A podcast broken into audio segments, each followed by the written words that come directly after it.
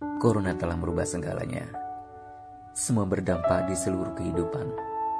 Tangis, peluh, derita, menyatu dalam kepiluan asal. Semua orang waspada, semua orang bertahan diri di rumah. Kehidupan berubah total. Hari ini adalah H-1 sebelum Ramadan. Tapi tidak semua orang tahu kabar bahagia ini. Bahkan untuk menyambut dan mempersiapkan diri di bulan suci Ramadan, seperti tahun-tahun sebelumnya tidak terasa. Ramadan ini terasa berbeda. Tidak ada terawih di masjid, tidak ada sahur on the road, tidak ada JJS. Semuanya dilakukan di rumah. Apa pun itu, kita harus menyambut bulan Ramadan dengan sukacita dan bergembira.